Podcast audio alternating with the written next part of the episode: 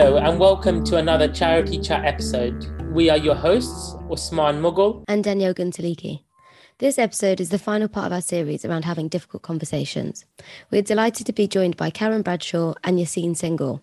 Karen Bradshaw is the Chief Executive Officer of Charity Finance Group, CFG, which she joined in 2010.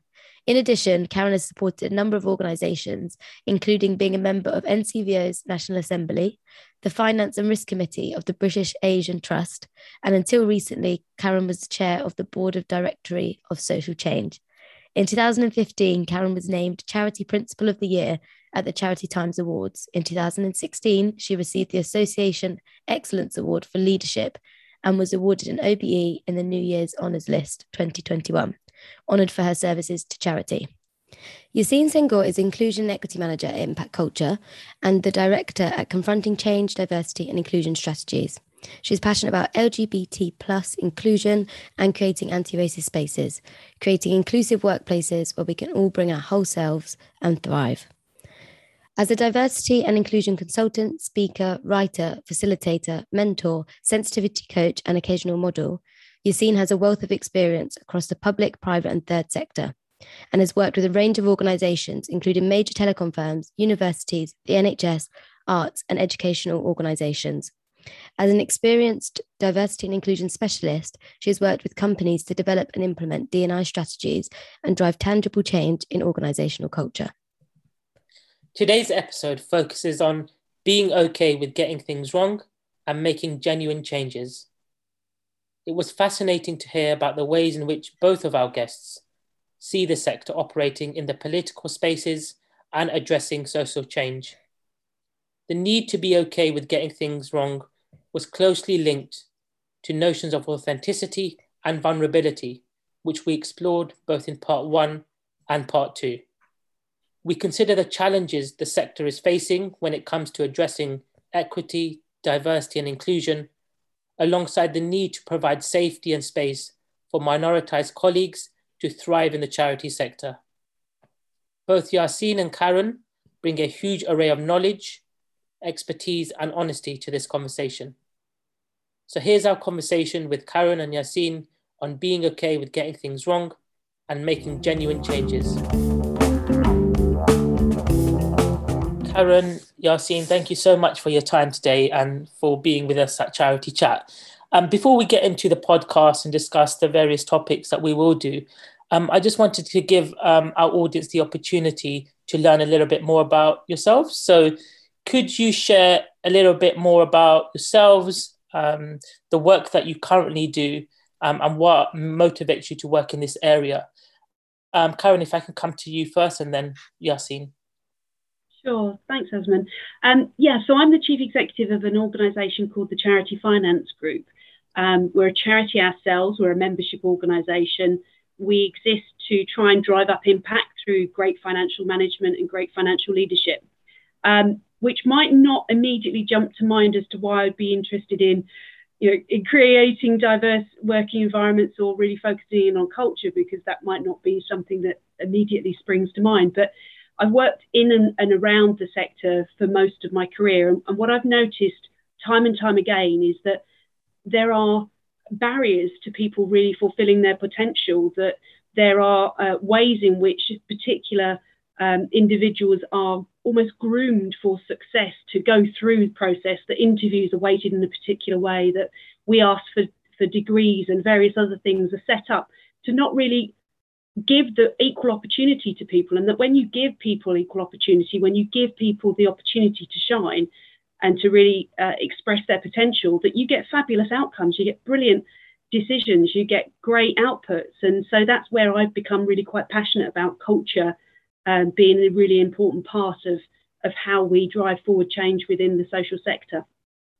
Thanks karen. And over to you yassine um, yeah, so I am the founder and director of Confronting Change D&I Strategies, um, and we are a company that support. Uh, we go into workplaces, community groups, schools, wherever will have us or wherever needs our support, um, and we encourage them to look at their EDI practices um, and just consider how they're building inclusive workplaces through an intersectional lens. Um, I also work part time as an inclusion and equity manager at Impact Culture, which is a consultancy that also does EDI work. Um, and I kind of do additional, like the jack of all trades. I do, or have wear many hats with a few other um, uh, inclusion uh, enterprises as well, um, such as We Create Space and Learnist, which are LGBT um, centered organizations. Um, I came into this work from, I started at Stonewall, which is the largest LGBTQ uh, charity in Europe. Um, and I worked as part of their workplaces team, where we did spend a lot of time going into workplaces and supporting um, EDI teams or LGBTQ groups or um, HR teams in making sure that those workplaces were inclusive of LGBTQ plus employees. And that was looking through a holistic lens at things like policies, uh, senior leadership engagement, um, communication, and then output output and work done as well, um, as well as how that impacted um, employees internally. Um, and so this has always been a passion. This was driven very much by my personal identities, identify as a uh, queer, black, gender non-conforming woman. I'm an immigrant. I um, am like a bigger woman or plus size woman. And so like there's multiple intersections of my life that have been impacted by um, you know being marginalized and oppressed within society. Um, and so the opportunity to actually actively engage in this work um, and utilize my experiences of oppression to um, encourage organizations to reflect on the work that they're doing. And also how they might be um, wittingly or unwittingly uh, um, participating in upholding oppression within society, um, and that happens across sectors. Uh, and yeah, so that's a, there's a personal motivation as well as the genuine desire to see, um, and I've, I have seen the impact of you know building inclusive workplaces and really taking a step back to consider um, at every level and in every way um, how embedding inclusion and thinking about um, inclusive practice really can impact the lives of not only staff internally, but also um, the work that charitable organizations do and how we shift perspectives in society as well. And then aside from that, like I said, I do loads of other little bits as well. I'm a speaker, I'm a host, I'm a mentor, facilitator, um, as that all those things run alongside the consultancy work as well. Um, I have uh, social media campaigns and things like that that I run also. Um, so yeah, just just quite busy doing lots of little bits. Brilliant. No, thank you. That was great to hear from both of you and so and so much work ongoing sort of thing. Um, so the first question we've got is around how do we encourage and create a culture where people feel comfortable in sharing their current understandings and being open to developing their knowledge? So then also to kind of look at what practical tips can individuals, teams, and organizations then implement to take um, to create that kind of space.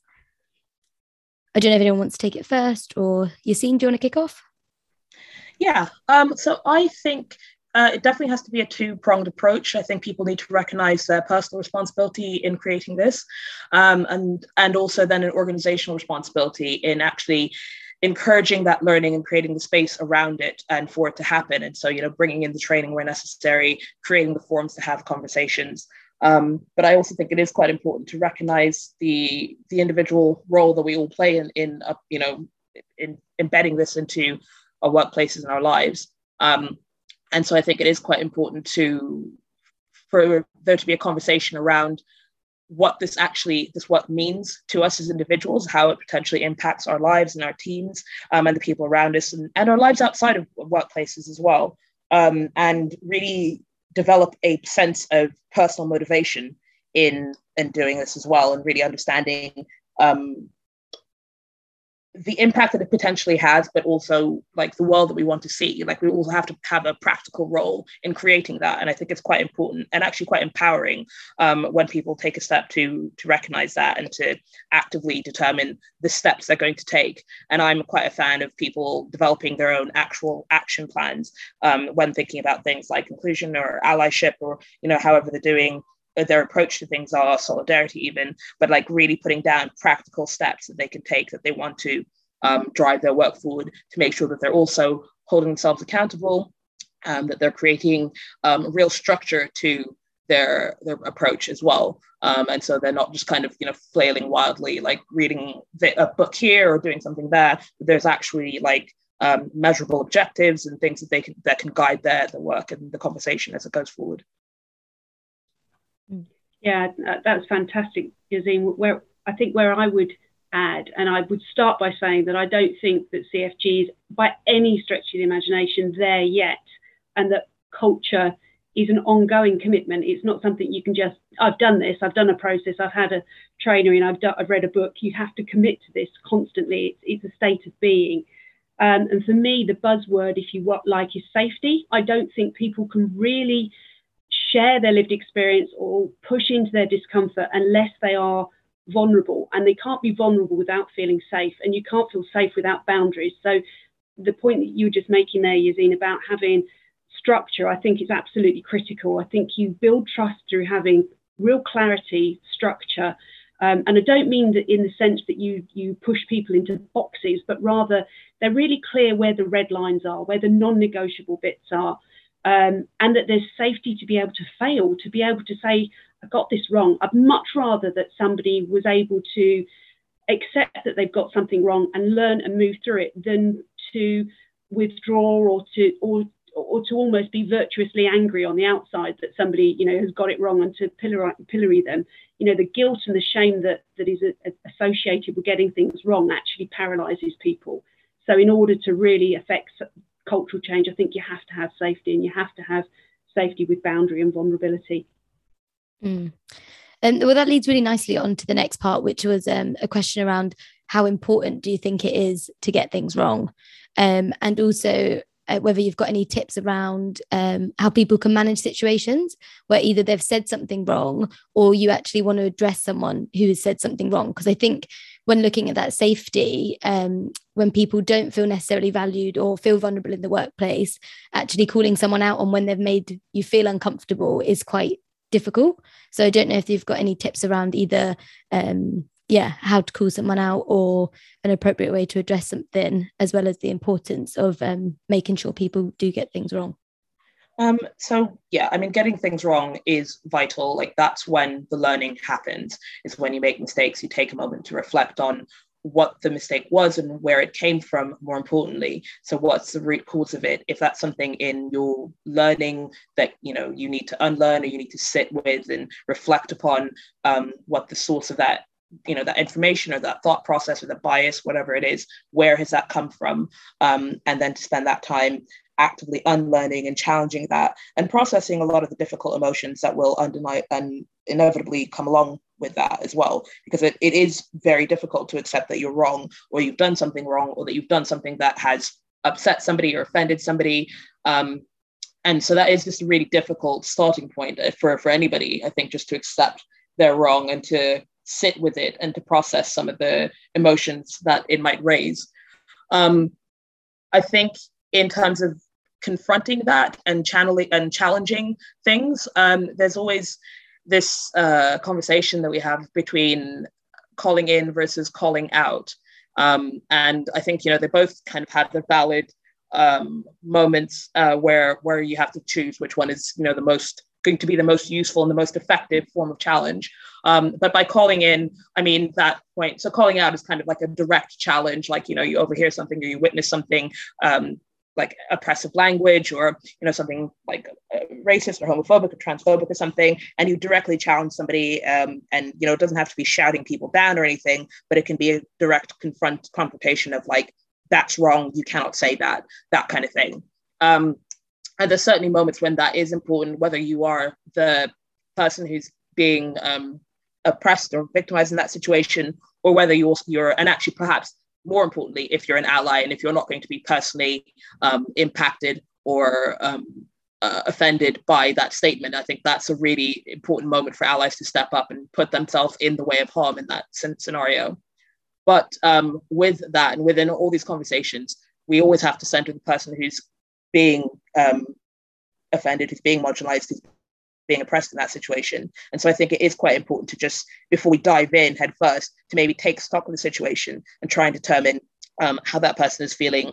If this, if you challenging somebody or confronting them in that way might act, actually make things more difficult for that individual. Um, and if you're individual, the individual who's who's kind of being uh, targeted, um, again, it's kind of while it is very important for us to stand up for ourselves and to challenge these things, it is also a moment for you to take um, take stock of the situation and determine is it going to be more useful for you to challenge in that moment, or is it more useful for you to kind of protect yourself, um, you know, take yourself out of the situation, do whatever you need to do to to make sure you're safe.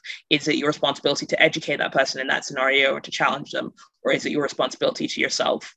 Um, and then on the flip, the other side of the kind of accompanying side of that is the calling in idea. Um, so um, that kind of taking stock of the situation, particularly if you are an ally or somebody who's witnessed something, um, rather than somebody who's being impacted by it, of um, perhaps taking that person aside after the incident has occurred um, and then explaining to them, you know, kind of going through the whole process of why what they've said is wrong or is oppressive. Um, and I think actually within that, a really important element is sharing your own learning and your own journey and your own um, understanding of perhaps uh, situations where you've um, committed a similar act of, uh, you know, a similarly oppressive act, um, or where you've done something similarly offensive, and then sharing your knowledge and your learning from that situation. Because um, I think it just humanizes people, and it, it shows a bit of vulnerability, and it shows that we're not, you know, trying to be the um, oh, like I'm right about everything, I've got all the answers to everything. It shows that we're all on a journey together, but actually, it's still quite important that we are actually on that journey. Um, and so, I think the conversations absolutely need to happen, but um, it's it's about determining who's the right person to have them, and is it safe to have them in the moment, or is it perhaps safer to have them, or going to be more effective to have them outside of that specific moment, but making sure that you are still making that challenge and not just shying away from it as well yeah, I think I, I endorse absolutely everything you just said, Yassine. I, I guess the things that I would add is that I think we have it's not about importance of getting it wrong. It's about acknowledging that we are going to get things wrong. It's about embracing the fact that whether you try or you set, you, nobody sets out to get things wrong. Let's face it. I don't know about you, but I didn't wake up the morning that I made a mistake and, and set out or plan to do it. It happened. Um, and so the, for me, the important thing is acknowledging and, and embracing the fact that you will get things wrong and therefore making it acceptable to be wrong. I don't mean accepting and tolerating bad behavior. Um, what I mean is saying that it's okay to get things wrong and to be able to stand up and say that you've got something wrong. Because if we make it unsafe to fail, what you do is you you drive that behavior underground. You you you make people pull back. Um, they hide their mistakes. They hide their um, you know they don't come forward. They don't try new things they withdraw, they be, they become uh, less participative, and I and I think that therefore it is really important that we just acknowledge that people will get things wrong, and it's through getting things wrong that we learn what the right way forward is. As as Yassine said, it's about that personal growth. Um, the other thing I would say is that that I think we shouldn't necessarily always focus on what we got wrong, but rather which bits that we are getting right. Um, you know, if we make a mistake, there are often right things within it. So the intent might be good. And sometimes I've found in the conversations that I've had where people have, with good intent, got something wrong. So they've been clumsy rather than um, their intent was poor. The, leaning into the good part, i.e., you were intending to do the right thing and trying to show them why it wasn't the right thing um, by amplifying and, and, and, praising, if you like, uh, the fact that their intent was good helps move people through. I think the problem is when we're confrontational, um, it can sometimes it can sometimes make things worse rather than better. Um, and, and I think that again, saying saying the same thing again, safety is the buzzword here. You don't want to be making the situation worse because we have to make sure that the person that is on the receiving end of the harm isn't made, uh, the situation isn't made worse and they aren't harmed more. Um, so for me, that's the priority. How do we protect the person who is on the receiving end of poor behaviour? Not how do we uh, safeguard or sympathise with the person who has got something good, if that makes sense. Mm. Yeah, absolutely. You you both made some really excellent points about the importance of having that safe space and expressing oneself in order to really make a difference within this area. Because it's only when we have uncomfortable conversations that are honest, genuine, and authentic that we can actually progress.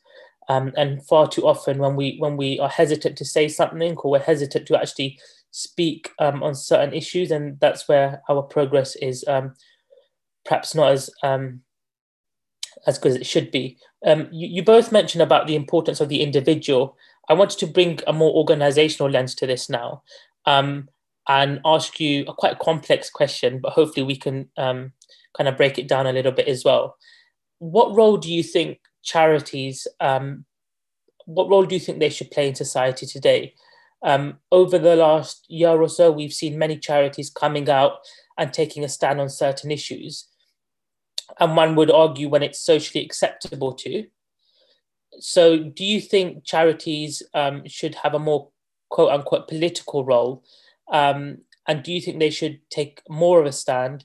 And do you have any insight and can you share with our listeners why they may not take that stand when it may not be, you know, perhaps the most popular thing to do? Um, Yassine, if I can come to you first.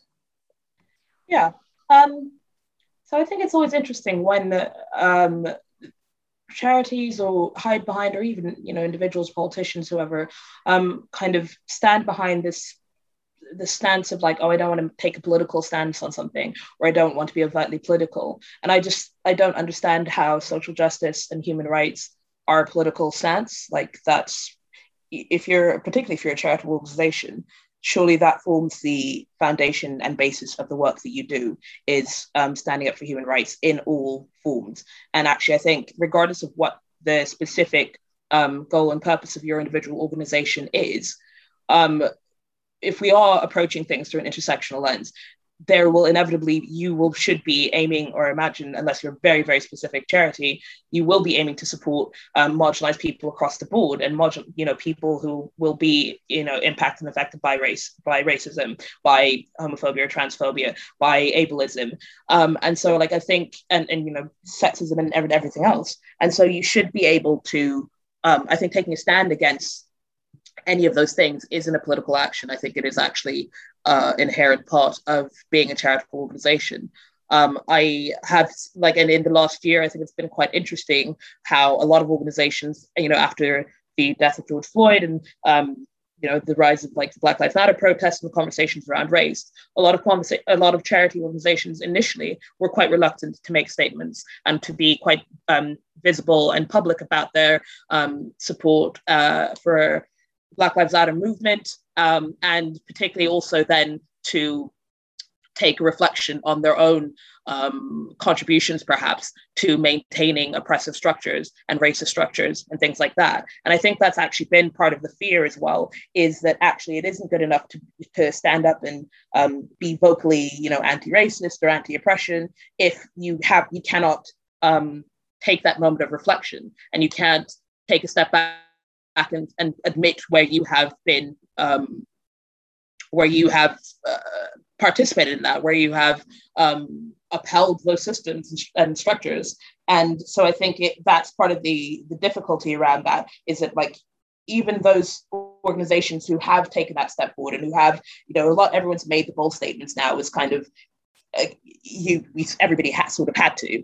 Um, but it's that next step of saying, okay, what are you actually doing internally though? And how is that filtering through to the work that you're doing and how you're supporting your beneficiaries, your service users, um, the communities you're you're trying to engage and support how are you creating room to bring those voices into the conversation a bit more how are you um, reshifting and restructuring your organizational hierarchies to ensure that actually the people who you are trying to support um, are really imp- influencing the work that you're doing and able to share that their experiences of all kinds of marginalized characteristics and identities um, and how you are genuinely building that into the work that you're doing moving forward. So i think it has been um, like that's where a lot of the reluctance is. And also yeah there's a reluctance for you know backlash and kind of not being seen to be kind of too overtly in support of anything that could be dangerous. But I think if again, like I don't understand how you can be in that space in the, the channel sector if you are not willing to push things forward and you're not willing to, especially in terms of the responsibility that we have to shape the societies that we want to live in and we want to exist in. I don't understand how you can't um, how you you know you take a step back from that or you shy away from that responsibility. But I think it is integral to the work to that work.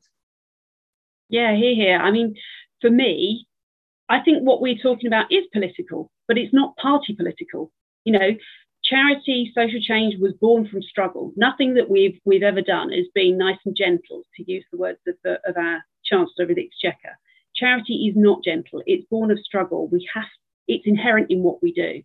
So I don't think there's anything wrong with us being political. And in fact, the law says that we can be political. We just can't be party political.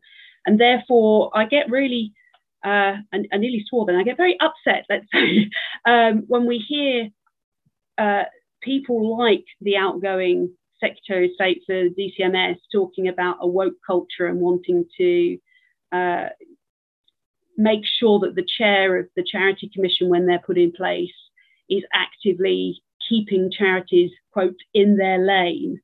You know, what is our lane? I think our lane is social justice. You're absolutely spot on, Yassine. And, and I think over the years, we have been encouraged to think of our lane being very much about, you know, environmental issues being for an environmental charity, for example. And now we recognize that we're part of an ecosystem. We're part of society. We can't just focus in on the very specific charitable objective because we are part of that society in which we live. And that means that whether we like it or not, we are going to have to focus in on a whole broad range of different issues. And this is just one of them. So I push well against this uh, anti woke agenda that, that the uh, Secretary of State talked about in the Telegraph. I think it's, it's completely wrong. And I applaud the Good Law Project for taking a stance against political interference in the Charity Commission uh, chair appointment. So, you know, I, I think that charities do play a role in society. They are part of, of much of the social change, whether that's um, the suffrage movement or whether that is about uh, equality for uh, people of LGBT backgrounds or, or gender or race or whatever it might be. We are at the centre of all of that and we cannot pull back from it. It's inherent in what we do. So we have a right to campaign, we have a right to be political. We just don't have a right to be party political. Um, and I think we should ensure that we uh, don't allow ourselves to be frightened into silence because, you know, if we don't step up and make a change, if we don't lean into all of this stuff, uh, if we don't take our part in, in society and make sure that it's the inequities are, are lost, particularly against the backdrop of the pandemic where we've seen disadvantage exacerbated and the gap between have and have not being widened. You know, if, if we can't, who can? Who is going to be the the uh, antidote almost for the divisive, toxic uh, commentary that is coming out of, of, our current political discourse? And that's not a party political comment. Uh, there is toxicity in our in our political discourse. We are living in a very polarized society at the moment where I think things have got worse in some cases, not better. Mm. No, I think that's really interesting. Um, I wonder if I could just um, add like another question onto that to get your opinions around, I suppose, um, the worry that charities might have about the difference between party political and political. Because I think there's been so much narrative around being political and as you say like staying in your lane or not getting involved. And i think sometimes you see it with social justice issues where people don't have that confidence. Like as um, Yassine you said about there was a moment where people weren't really responding to the black lives matter movement and suddenly there was. And i wonder if you have any any thoughts on what kind of pushes to that point where people have that confidence and get on the right side and and feel both the confidence but also how do you get to that stage without the confidence and just do what's right. I don't know if there's there's um if you've got any thoughts around that. I, I don't know that I have any thoughts on how you get confidence. I, th- I think it takes one uh, brave organisation to step forward, and then others will follow.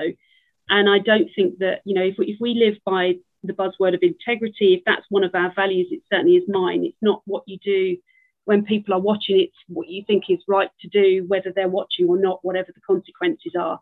And, and I think organisations like the National Trust, uh, the, the Royal National Lifeboats, and, and others that have taken a very positive and uh, vis- very visible stance against things like Priti Patel's comments on uh, saving the wrong kind of individual from, from boats in the in the channel, or uh, the National Trust leaning into telling proper, authentic stories of the uh, buildings under their their um, custodianship, their guardianship. You know, it, it, when we when we see that being pushed back against, and we then see the Charity Commission investigate and be a, and not be able to say that they are the wrong side of the law, then I think that starts to give confidence to trustees that that they can act with integrity and in accordance with their charitable objectives and be part of this social change that is absolutely necessary without it getting them the wrong side of the law. So, uh, you know, that that would be my my sense is that we have to be brave and confident and push back. And often we aren't then um, finding ourselves the wrong side because actually we're on the right side of the of the argument here. Yeah, um, I think um, I agree with this point around like bravery, and um, I think it does have to be also like a sector-wide uh, sh- shift as well. Um, and I think so from the work that I do, what I've seen where these the push happened. So when I was talking about that like shift where people were reluctant and hesitant at first, and when they did start speaking out, it was absolutely internally driven by generally speaking, junior members of staff. Um, and just because of the nature of things, usually that meant junior members, um, staff of color.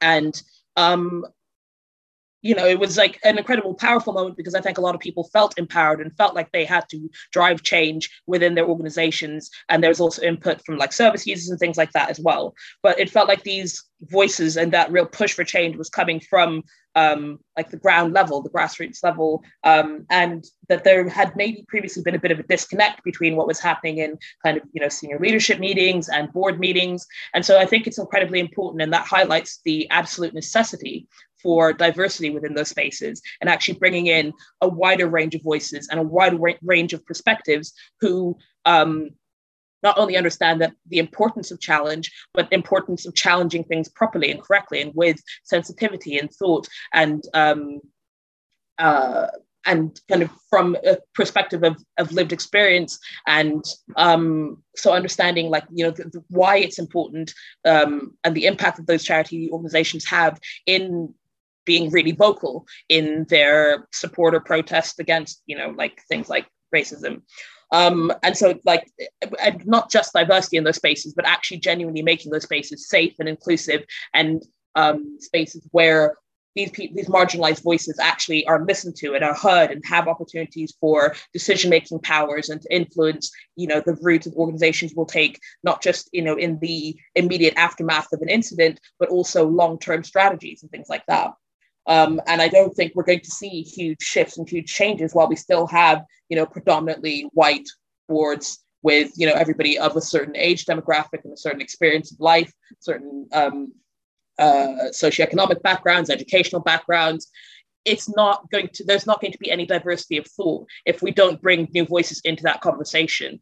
Um, and encourage people. I think that's where the bravery also happens. Um, and that's maybe a slower shift because you, it's not you can't just you know dump people into that space as well if it's still not safe. That's not helpful either. So it is a bit of a slow process of making sure that those spaces are genuinely inclusive are genuinely open to change as well internally as well as like this kind of wider sectoral change that could happen as a result of that also.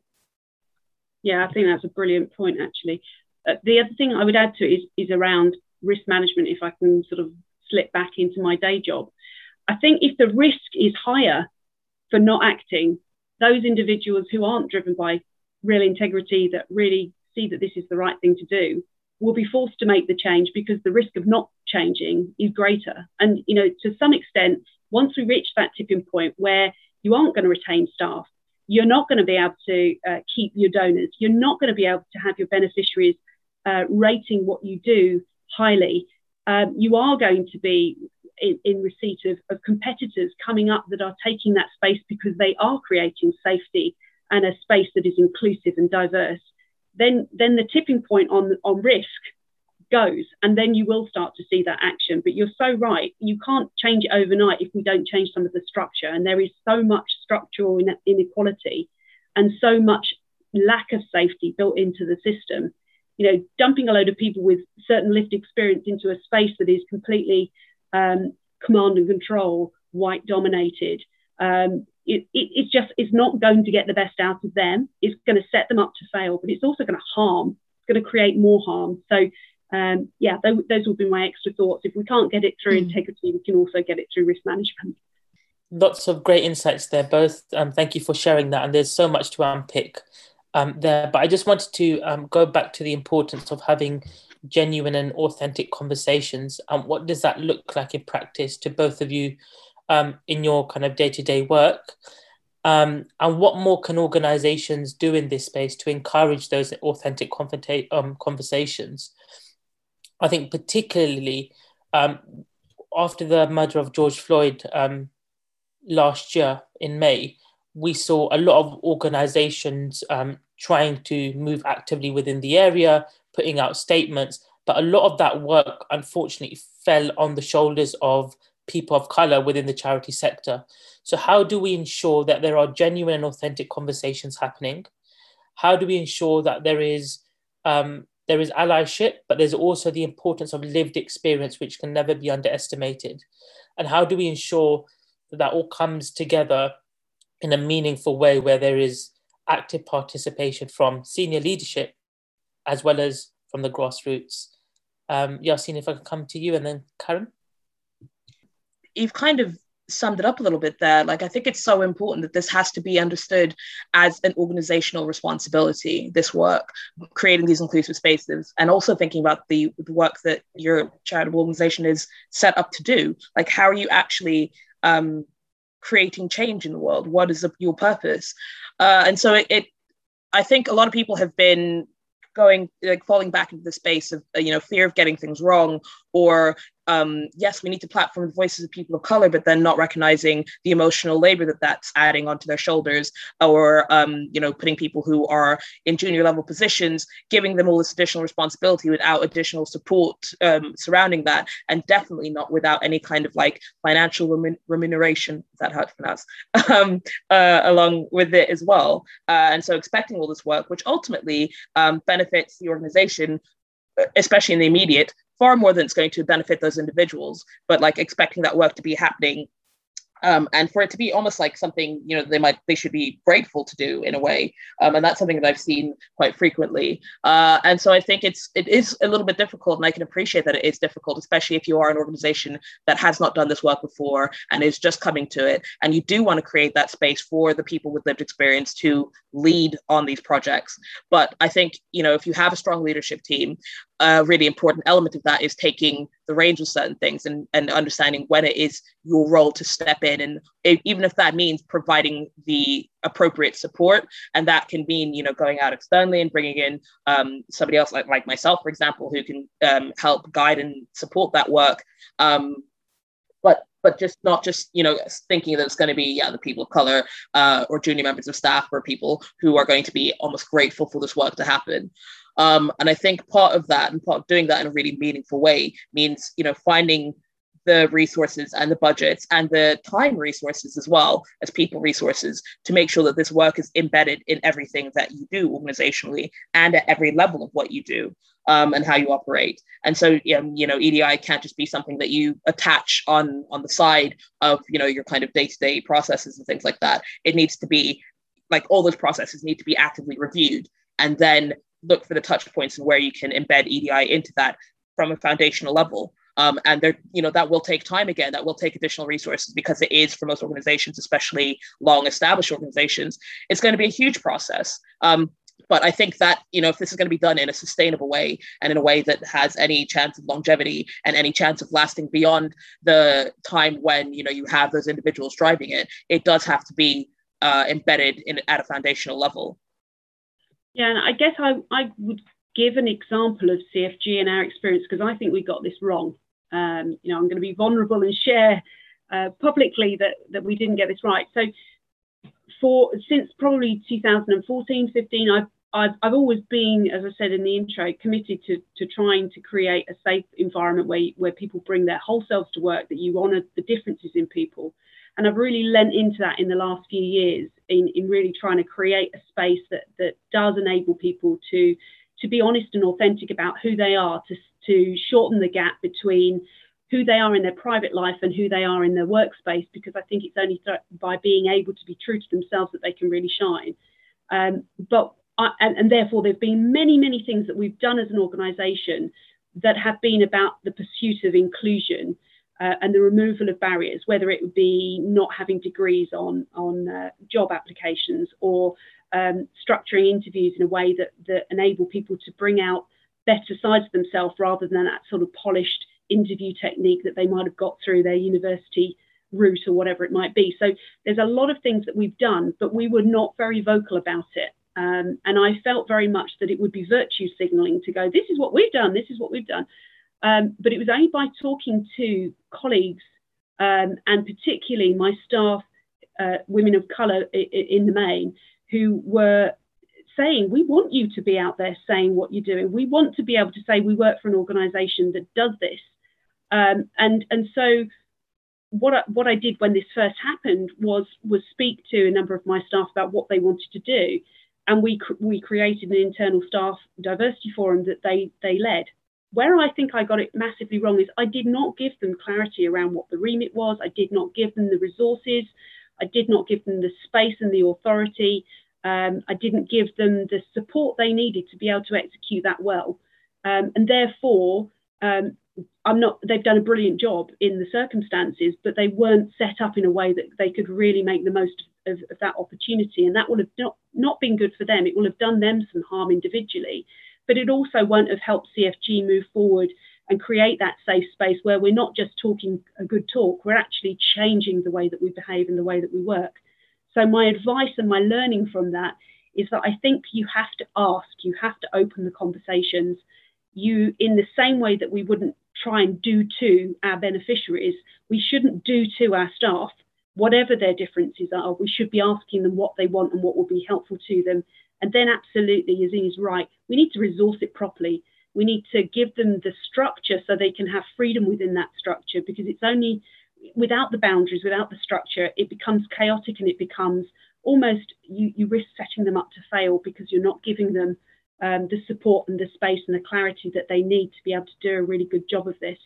Um, and also, you're, you're, putting a burden on the shoulders of individuals um, and, and giving them it's like this is your problem to sort out. It isn't it's our problem to sort out. So we've got to put the commitment and resource into making it happen. Um, so you know that's that's my experience of it. And i think the authenticity to go back to an earlier point can only come through safety. You can only be vulnerable if you feel safe. You can only be safe if you have boundaries. So for me that is the starting point. We have to have a really good look at ourselves and be honest when we get it wrong and say i'm sorry because it, it you know the best apology is change behavior. I know it's trope and it's cliche, but it's true. You know, if you can actually change something for somebody moving forward, then they are more likely to know that you genuinely have regret for what happened and commitment to make it different so it doesn't happen again and that the harm is, is stopped. And I think you can only do that if you're honest about uh, where you've tried and failed or where you haven't given it the right uh, resourcing to, to be able to make the right uh, change happen. Can I um just add to that because I really, yeah, I fully agree at every level. Like I do think also, um, as we're talking about kind of um, sector-wide changes as well, like the vulnerability that you just showed in sharing your experiences and sharing both the positive and the the learning that you can continue to work on and build on. I think absolutely more of that needs to happen. We definitely need to have more of these conversations across the sector and across different organizations and kind of step away from this um, competitive uh, like and i understand why that competitive uh, nature is sort of embedded in things and you know by the nature of the like capitalist society that we exist in that's going to unfortunately filter through to every sector even the charity sector um, in terms in things like you know competition for for funding and, and, donors and things like that. But absolutely i think if we are moving towards real change we have to learn from each other and not just from our own mistakes. Like why should we all continue like reinventing the wheel and kind of you know causing the same harm and again and again and again when actually we could learn from each other's mistakes and we could share some of these resources as well. And i think that's also something that um, people are maybe a little bit reluctant to do but the impact and the potential for that is so huge if we actually come together in certain ways and um, I think respect each other's expertise and in and also each other's um, like learning from each other's failures and mistakes and errors as well. Um, but it, it definitely takes that safety um, that we've been talking about, um, and it takes a lot of vulnerability to do that. And uh, you know, at the end of the day, not everybody is at that point, and um, and I can appreciate it. But I just think that is really when, if we want to th- see genuine change happening, that's where it's going to start really happening. Like being able to be open and share that those things and share your successes publicly as well. Like I think that's important. Everyone's looking for best practice at the moment. Everyone's looking for examples of things that have worked and that they can um, learn from or borrow or start to um, uh, adapt to their organizational ways of working. And yeah, so I think just having these conversations more publicly and more, uh, you know, across uh, in a way that's like sharing rather than being competitive. I think that's where the, the real change and the real shift will be. I had a bit of a follow up to that um, when you both were um, discussing um, those different areas. And obviously, we're living in unprecedented times. We've we've just been through a global pandemic and, and still are going through a global pandemic, and that's exposed the health inequalities um, that have been laid bare that we have known for some time now. We see a rise in poverty. You know, there's been lots of talk around EDI on, on different areas and intersectionality. What's perhaps one thing throughout that whole period that surprised you the most um, in in the charity sector, but more wider in society, about our goal to be a better reflection of or a better um, a better version of ourselves as a society. What's what stood out to you? What surprised you the most out of that journey? I, I, I guess for me, the the thing that has surprised me is probably around the um, that as a sector, we've still, to an extent, um, we justify the the the, the ends by the, the, the means by the ends. You know, we, we still keep doing the well, we're trying to do good and we're trying to to you know alleviate poverty or or, or address um, cancer or harm or whatever it might be that the social change that we're trying to affect, and we still aren't really getting that the means aren't justified by the ends. Um, and I, I wonder if some of that is around a heightened fear um, that we've seen a lot of with, with a lot of the social media movements. There's been a lot of um, conversation and, and, and, often quite uh, challenging conversation um, of bodies, including you know some, some of the infrastructure colleagues that I have. And I think that some of some of that has has heightened the fear rather than shifted the movement. Um, and I think fear that it, change that is generated through fear sometimes is not um, not not that it's not pure, but it's not the change that's going to stick. We're doing something to respond to a, a fear stimulus rather than we're doing something because we want to genuinely change. Um, and that I think has been for me perhaps quite surprising that that when the pandemic hit, we focused in on making sure that the person who was suffering cancer had got support. We didn't necessarily think about well, how is the how is my workforce going to be continuing through this? How are they going to respond to the news of the murder of George Floyd? How are they going to deal with the safeguarding scandals that have come through? We, we I can understand why, because you still have this perpetuated myth that the Charity Commission and politicians often say about money being spent on the front line. So we're always steered down that front end. We're, we're rarely given the incentives to think about the back end. And for me, if we don't get the whole of the back end right, that's not bad charity spend. That's essential charity spend because we can't change the world if we're not creating spaces where people are bringing their best um, to work. You know, how can I increase impact if I don't feel safe and valued in my workplace? Um, so, you know, I understand why our charities have been steered towards that front end and not really thought about um, the back end as much, perhaps. And maybe that's an unfair thing to say. Maybe that's an unfair thing to say. They've probably thought of nothing more over the last um, over the last few months. Yeah, it's a really difficult one to answer. it's a great, it's a great answer, Karen. Um, Yassine, over to you. Yeah, I mean, I think to build off that, like I completely agree. I think um, so many organizations have been firefighting on so many fronts, um, especially externally. And like you said, the focus has to be on, um, you know, the output, the work that they do in so many ways. Um, but like without recognizing the you know investing in your workforce is a long-term investment, and yeah, it will take time and it will take continuous uh, investment. Um, but it's so essential, and the rewards of the ultimate. Uh, benefit of that not only justifies you know, the immediate spending and the immediate cost of it, but it just it, will make the output that so much more effective and so much more genuine and so much more um, like it, it it expands and opens up the potential reach so so much that um but I think it is hard to make take those initial steps and um, I, it's really interesting. I was reflecting on what you're saying about fear, and I think that it is it's a really fascinating point. Um, and I don't like I don't know that I was surprised by it, but I think perhaps yeah, what I'm seeing more and more is that level of um, so much of the focus being put on the external and not really kind of so you know you've got these organizations who might deal in things like mental health um, and and you know kind of putting supporting communities on that level on that front. But then looking internally at their staff's mental health and everybody is just like at wits end overworked um, at the door of over um, being uh, what's the term? Um, burnout and you know kind of like not good mental health at all like half the workforce out because of uh, sick leave and other things going on. And you know when you take a step back just a little bit you're like how are you going to go on as an organization if you aren't addressing these things and if you aren't putting in the the time and the resource and the support necessary for your staff?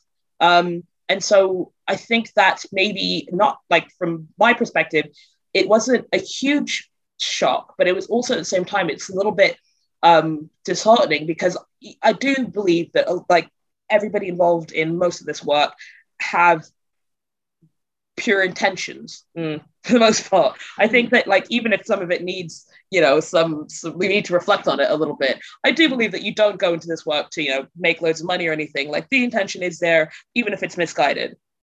Um, but then, but so I, I do think that actually maybe that's a that's a positive start. That's great. But let's now take that moment in that time to take a step back and reflect and maybe think about where we're guiding that intention. Um, because you know, and, like I just don't think it's sustainable. Otherwise, I think uh, you know everyone's going to end up going go suffering from burnout. Everyone's going to end up um, not being able to support and do the work they're they're wanting to do externally, um, just because it's not sustainable. And I've witnessed, you know, people, especially junior members and staff, who kind of do this, who have great passion, and then either become completely disillusioned with the organizations they work for, or just you know can't sustain it for themselves financially and emotionally, so will hop ship to like the private sector, and um, it's kind of we're losing amazing, incredible, passionate people, and we can't really blame them. Um, and so it is, I think, so vitally important at the moment just to take that step back, especially now that we are coming out of this mo- this like the pandemic a little bit, and we kind of have a greater idea of how these are, you know, how we're going to run in the future. I think a lot of there's a lot of learning to be done from the last year. There's a lot of learning about things like flexibility and well-being and mental health and all that sort of stuff as well. And I think, yeah, it's just a pivotal moment to really make sure that we're taking stock of what's happened in the last year. You know, there's a lot of things that we could never have predicted we would ever have been in the situation we were in. But what can we take away from that now, and how can we make sure that you know we're not facing those things again or if we are, we do face similar situations in the future that we're more prepared for them the the word that you used there that really resonated me with me was firefighting you know i think i think because we have been trying to ensure that we continue to deliver to the people that we're there to serve. I'm not saying that we haven't prioritized our own workforce but we've relied on their goodwill. And in a blink of an eye not just a month or two months has gone a whole year's gone by. And I know from my own experience within CFG, we have not put the, the resource and the effort in a sustained way that we really should have done consistently on the culture for the whole of that pandemic because for some of it we were trying to stop the organization failing um, you know so I, I, don't i don't blame um, my colleagues across the sector at all but i do think perhaps the surprise for me wasn't for the sector, it's for my own personal surprise that suddenly you blink and a month has gone, a year has gone, um, and you're playing catch up suddenly. And that that tension between serving your beneficiaries and serving your staff and ensuring that you've got a safe place of work that can be impactful is a really tricky balance to, to strike. Mm. Yeah, thank you both. That was really interesting. I think it speaks to um, a whole nother area, doesn't it, around resourcing and having that ability and flexibility to actually adjust. And I think, like you said, Karen, the the ability for finance to be able to prioritize the back end. So actually the front end can move forward in that positive way with everyone on board and everyone understanding that agenda. And i think that links to authenticity genuine changes and all of those things. Um, so just as we start to kind of wrap up um, i wanted to link back to so obviously being okay with getting things wrong and making those genuine changes. I wondered if you both um, could provide any examples of best best practice within the sector and from further afield about this work? And what advice would you offer to our listeners who may be either beginning this or starting to have these conversations or want to further it in their organizations? So, I guess from my perspective, obviously, I operate within the infrastructure space. So, what I see is very much at the infrastructure level. And there are three examples that I think have been um, really good actually over the last sort of 12, 18 months. And ACEVO's work with Voice for Change, and particularly its eight principles um, to address diversity, the diversity deficit in the charity sector, I think is a really common sense, non-jargonistic set of, of principles that enable organisations to start uh, moving through this journey. Similarly, ACF, the Association of Charitable Foundations, um, we know that there is a very, very uh, disproportionate representation of of middle-aged white men on on on boards of foundations. They're acutely aware of it, and their work has been a real, I think, signal of both vulnerability and commitment to change. Um, and their nine pillars of DEI uh, around their sort of strong foundations program, I think, is really good. And then just a personal uh, experience and exposure. I uh, until very recently I was the chair of the Directory of Social Change DSC, um, and their work has been extraordinary internally. Um, it's it's felt very authentic, very staff driven and empowered. Um, it's been very change orientated, very action orientated.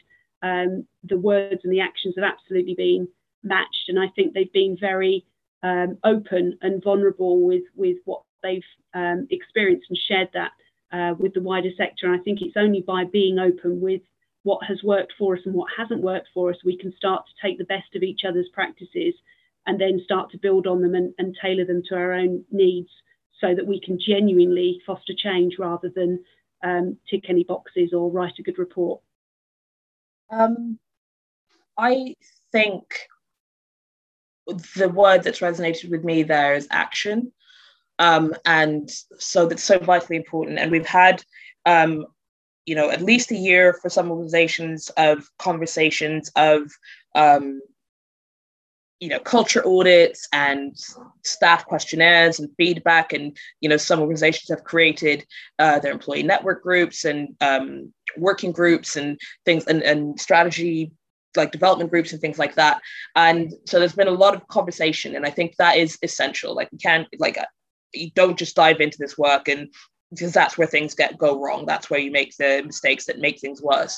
So i think it is vitally important to have spent that time having this conversation and for organizations who haven't started doing that yet like that's the starting point absolutely. Um, getting that the feedback getting people's real experiences um, and you know creating space where they can do that in an open honest way. And usually that might involve you know an external um, uh, facilitator or mediator in some sense or just thinking ways to really encourage that um, internally. Um, but the next step, this action step, is where I think a lot of organizations kind of are now.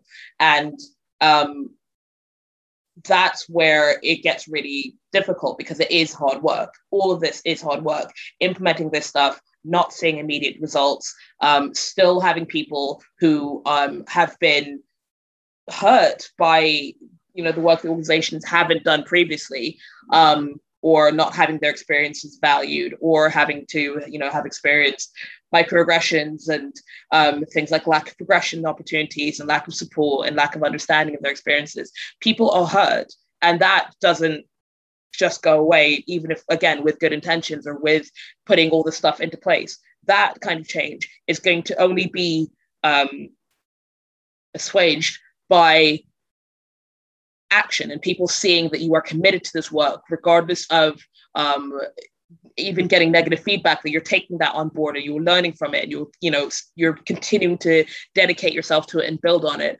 Um, because i have seen situations where people kind of start the work and they go actually we're getting a lot of feedback that's quite frankly a little bit mean and we didn't expect it to be that harsh and so we don't want to do this anymore. And it's like well yeah you're not ready to do this work you're right. And you know, inevitably what you'll see happening is like half of your workforces leave, not only the people of color and not only the marginalized staff, but like other staff as well, because who wants to work in that environment? Um, and then obviously that will impact, uh, you know, the work that you're doing externally as well.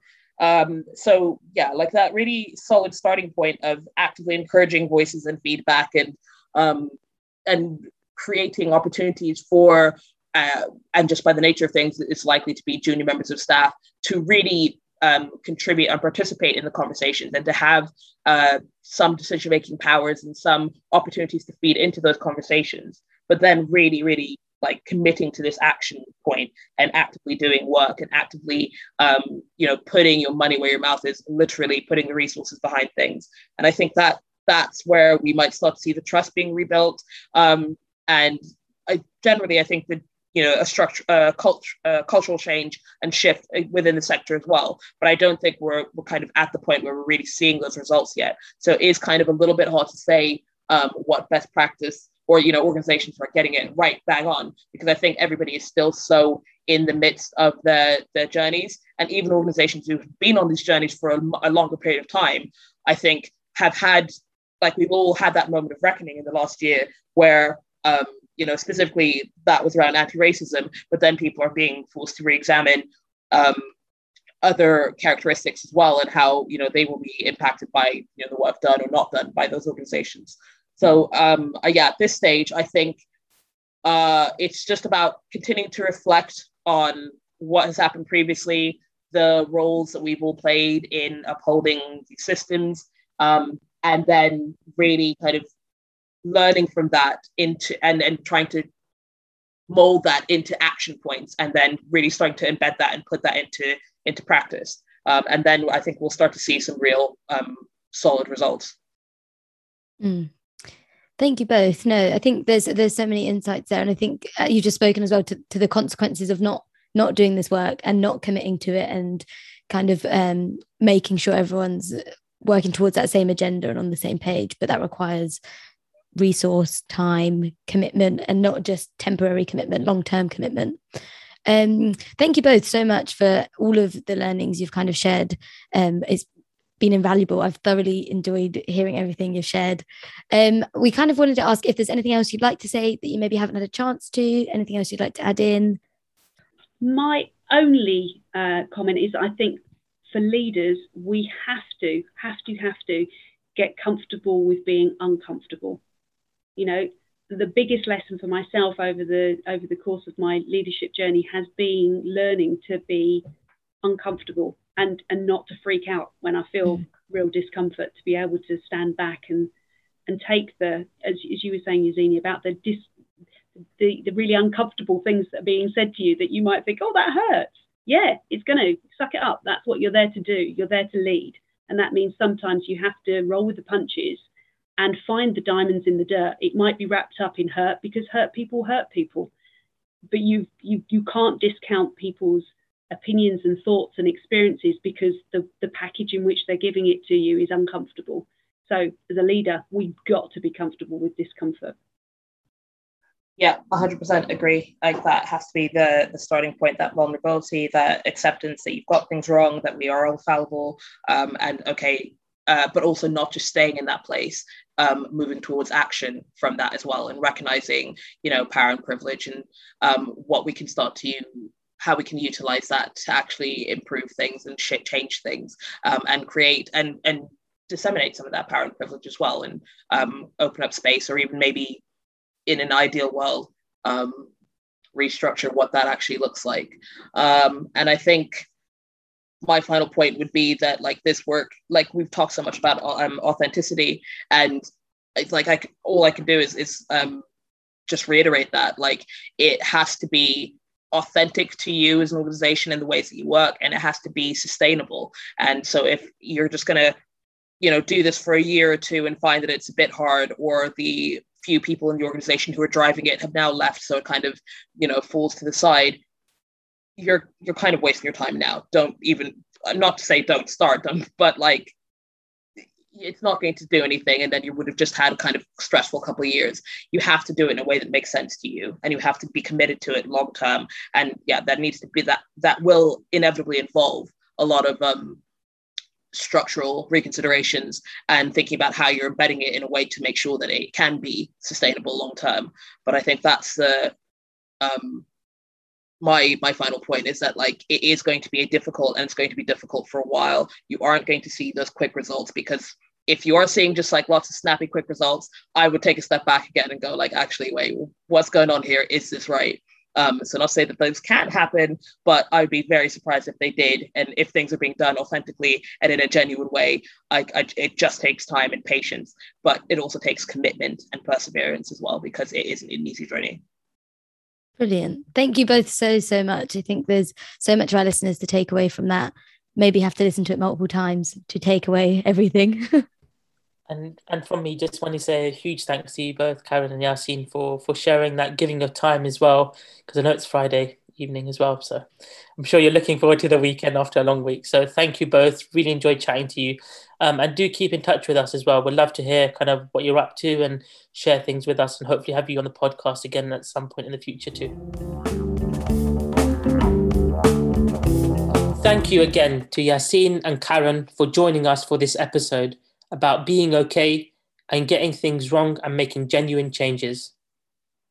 We hope you enjoyed this rich and engaging conversation and took away some valuable insights. This is a conversation which shouldn't stop here, and we should aim to share and embed with our own organizations. One key takeaway from this episode for me was the importance of being authentic and vulnerable to openly discuss the challenges of your organization and it is equally as important that colleagues across the organization are involved every stage of this journey and leaders are held to account. Despite the obvious challenges that the sector has seen within the EDI space, which has been highlighted in the last 18 months, it is refreshing to see that some organisations are genuinely listening, learning, and engaging in this work to move and serve more effectively all communities. This leaves us feeling hopeful that progress is possible. We hope you have enjoyed the three parts of this series, and thank you again to all of our guests who have reminded us that on this journey to a more equitable, diverse, and inclusive sector, a commitment to learning, creating space, and being vulnerable is critical. Our job is not to be perfect, but to move the needle in the right direction. Thank you for taking the time and listening. We hope you've enjoyed this episode and continue to enjoy the podcast. It's just left for us to thank our corporate sponsors Giant Squid Audio Lab for us sponsoring our podcast kit, Magda Axmit for our beautiful website. Take a look at charitychat.org.uk, and Forest Falls for playing throughout the show and for playing us out now. We hope to talk to you again soon. Take care.